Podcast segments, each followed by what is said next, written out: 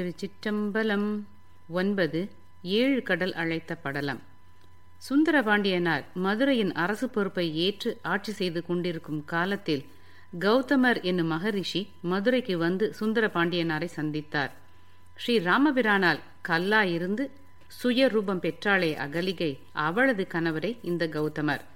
தேவேந்திரன் தப்பு செய்தாலும் அவனையே சபிக்கும் ஆற்றல் உள்ளவர் மிக பெரிய தபஸ்வி. கௌதம முனிவர் சுந்தர பாண்டியனாரையும் மீனாட்சியும் சந்தித்துவிட்டு மீனாட்சியின் தாயான காஞ்சனமாலை தங்கியிருந்த அரண்மனைக்கு வருகை தந்தார். காஞ்சனமாலையும் கௌதம முனிவரை வரவேற்று உபசரித்தாள். காஞ்சனமாலை கௌதம முனிவரிடம் தவத்தில் சிறந்தவரே என் மகளான தடாதகைக்கு சிறந்த முறையில் திருமணம் முடிந்து ஆட்சி பொறுப்பும் ஒப்படைக்கப்பட்டுவிட்டது. ஆதலால் பிறவா நிலையாகிய வீடு பேற்றினை அடையக்கூடிய வழியினை எனக்கு கூறுங்கள் என்று கேட்டாள். அதற்கு கௌதம முனிவரும் காஞ்சனமாலையே நீ செய்த தவத்தின் காரணமாக உலகத்தின் அம்மையான மீனாட்சியை மகளாகவும் இறைவனான சிவபெருமானை மருமகனாகவும் பெற்றுள்ளாய். உனக்கு வழிகாட்டும் தகுதி எனக்கு இல்லை. இருப்பினும் வீடு பேற்றினை அடையக்கூடிய வழியை நீ கேட்டதால் உனக்கு நான் சொல்ல கடமைப்பட்டுள்ளேன். இதோ பிறப்பற்ற நிலையை அடைய மூன்று வழிகளை சொல்கிறேன். தர்மம் செய்தல் உண்மையை மட்டுமே பேசுதல். இறைவனை தியானம் செய்தல் நம் மனதை கட்டுப்படுத்தி ஆசைகளை குறைத்தல் ஆகியவை மானதம் எனப்படும் ஒரு வழியாகும். சிவாய நம என்னும் மந்திரத்தை தினமும் ஓதுவது வேத நூல்களை படிப்பது யாகங்கள் செய்வது ஆகியவை வாசிகம் எனப்படும் இரண்டாவது வழியாகும். சிவபெருமானை வில்வத்தால் அர்ச்சனை செய்வது கோயிலை வலம் வருவது தல யாத்திரை செல்வது தீர்த்தங்களில் நீராடுவது ஆகியவை காயிகம் எனப்படும் மூன்றாவது வழியாகும். இம்மூன்று வழிகளில் காயிகமே மேலானது ஆகும். அனைவராலும் எளிதில் செய்யத்தக்கதும் ஆகும். அவற்றுள்ளும் தீர்த்த யாத்திரையே மிக மிக சிறந்ததாகும். கங்கை யமுனை முதலிய நீர்களில் நீராடி இறைவனை வழிபடுதல் மிகவும் போற்றத்தக்கது ஆகும். தனித்தனியாக இந்நீர்களில் நீராடுவதை விட அது சென்று படியும் கடலில் நீராடுவது மிக மிக எளியதும் சிறந்ததும் ஆகும். மேலும் மிகவும் நலம் பயக்கும் என்றார். கௌதம முனிவரின் வழிகாட்டுதலை ஏற்றுக்கொண்ட காஞ்சன மாலை கடலில் நீராட விருப்பம் கொண்டாள். ஆதலால் தன்னுடைய விருப்பத்தை தன் மகளான மீனாட்சியிடம் கூறினாள். மீனாட்சியும் சுந்தர பாண்டியனாரிடம் சென்று கௌதம முனிவரின் வழிகாட்டுதலின்படி பிறவா நிலையாகிய வீடு பேற்றினை அடைய என் தாயான காஞ்சனமாலை கடலில் சென்று நீராட விரும்புகிறாள். ஆனால் மதுரையிலோ கடல் இல்லை. இதற்கு தாங்கள்தான் வழிகாட்ட வேண்டும் என்று கோரிக்கை விடுத்தாள். மீனாட்சியின் கோரிக்கையை கேட்ட சுந்தர பாண்டியனார் மீனாட்சி நீ கவலை கொள்ள வேண்டாம். உன் தாயாரின் விருப்பத்தை நிறைவேற்ற ஒரு கடல் என்ன ஏழு கடலும் கொண்டு வருகிறோம் என்று கூறி ஏழு கடல்களையும் மதுரையில் எழுந்தருளச் செய்தார். ஏழு கடல்களும் இறைவனின் ஆணைப்படி ஆர்ப்பரித்து மதுரையில் எழுந்தருளின. ஏழு கடல்களும் மக்களின் கண்களுக்கு தெரியவில்லை. ஆனால் கடலின் பேர் இறைச்சலை மட்டும் மக்கள் கேட்டனர். கண்ணுக்கு தெரியாத கடல்களின் பேர் இறைச்சல் கேட்ட மதுரை நகர மக்கள் நடுங்கி சுந்தர பாண்டியனாரிடம் சென்று அச்செய்தியை தெரிவித்தனர். சுந்தர பாண்டியனாரும் ஏழு கடல்களையும் மதுரையின் மீனாட்சி அம்மன் கோவிலின் கீழ்ப்புறத்தில் உள்ள ஒரு கிணற்றுக்குள் செல்ல ஆணையிட்டார். ஏழு கடல்களும் கிணற்றினுள் எழுந்தருளின.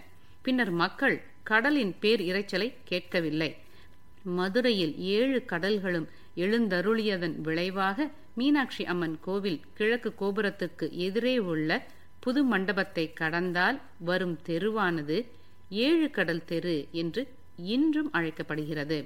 கடலில் நீராடுவது உடலுக்கும் உள்ளத்திற்கும் உறுதியை தருவதோடு வீடு வேற்றினையும் அளிக்கும் என்பதே ஏழு கடல் அழைத்த படலத்தின் கருத்தாகும். பத்து மலையத்துவசனை அழைத்த படலம். வீடு பேறு அடைய விரும்பிய காஞ்சனமாலே கௌதம முனிவரின் வழிகாட்டுதலின்படி கடலில் நீராட விருப்பம் கொண்டாள். இதனை மீனாட்சி மூலம் அறிந்த சுந்தர பாண்டியனார் காஞ்சன மாலைக்காக ஏழு கடல்களையும் மதுரைக்கு வருவித்தார். இச்செய்தியை காஞ்சன மாலைக்கு தெரிவித்த மீனாட்சி காஞ்சன மாலையை கடலில் நீராட அழைத்தார். மீனாட்சியும் சுந்தர பாண்டியனாரும் கடலின் அருகே வந்தமர்ந்தனர் மீனாட்சியின் அழைப்பினை ஏற்று காஞ்சனமாலை கடலில் நீராட கடலின் அருகே வந்தாள். சாஸ்திரப்படி கடலில் மூழ்கி நற்பயன் பெறவே அங்கு வந்திருந்த காஞ்சன மாலை அங்கு கூடியிருந்த முனிவர்களிடம் கடலில் நீராடுவதற்கு ஏதேனும் வழிமுறைகள் உள்ளனவா என்று வினவினார். அதற்கு முனிவர்கள் காஞ்சனமாலையே கணவனுடைய கை மகனுடைய கை அல்லது பசுவினது கன்றின் வால் இம்மூன்றில் ஏதேனும் ஒன்றினை கையினால் பற்றி கொண்டு நீராடுதலே முறையாகும் என்று கூறினர். முனிவர்கள் கூறியதை கேட்ட காஞ்சனமாலை எனக்கு தற்போது கணவனும் இல்லை மகனும் இல்லை.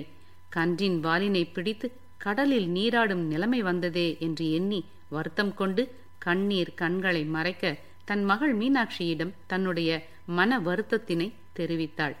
தனது தாய் கன்றின் வாலை பிடித்து நீராடுவதை நினைத்து வருத்தப்படுவதை கண்ட மீனாட்சியும் மன வருத்தமுற்று சுந்தர பாண்டியனாரிடம் சென்று நீங்கள் என் தாயின் விருப்பத்தை நிறைவேற்ற ஏழு கடல்களை மதுரைக்கு வரவழைத்தீர்கள்.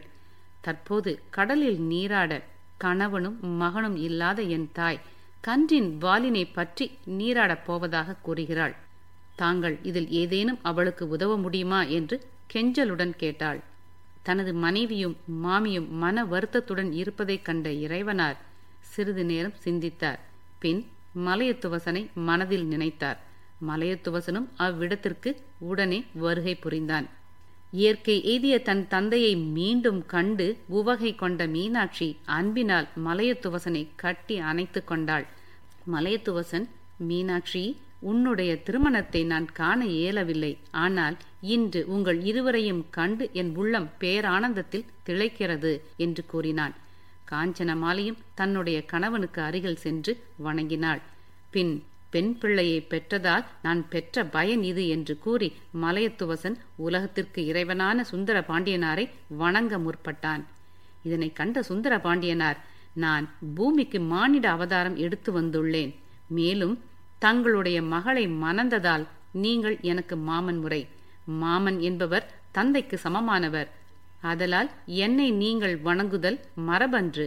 அன்பு நிறைந்த மனைவியோடு தீர்த்தத்தில் ஆழ்ந்து நீராடுங்கள் என்று கூறி மலையத்துவசனை ஆறத் தழுவினார்.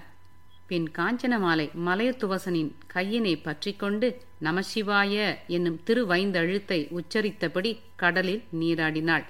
கடலில் நீராடி கரையேறிய காஞ்சன மாலையும் மலையத்துவசனும் இறைவனின் திருவருளால் பந்த பாசம் ஒழித்து மீண்டும் பிறவாமை என்னும் வீடு பேட்டினை பெற்றனர்.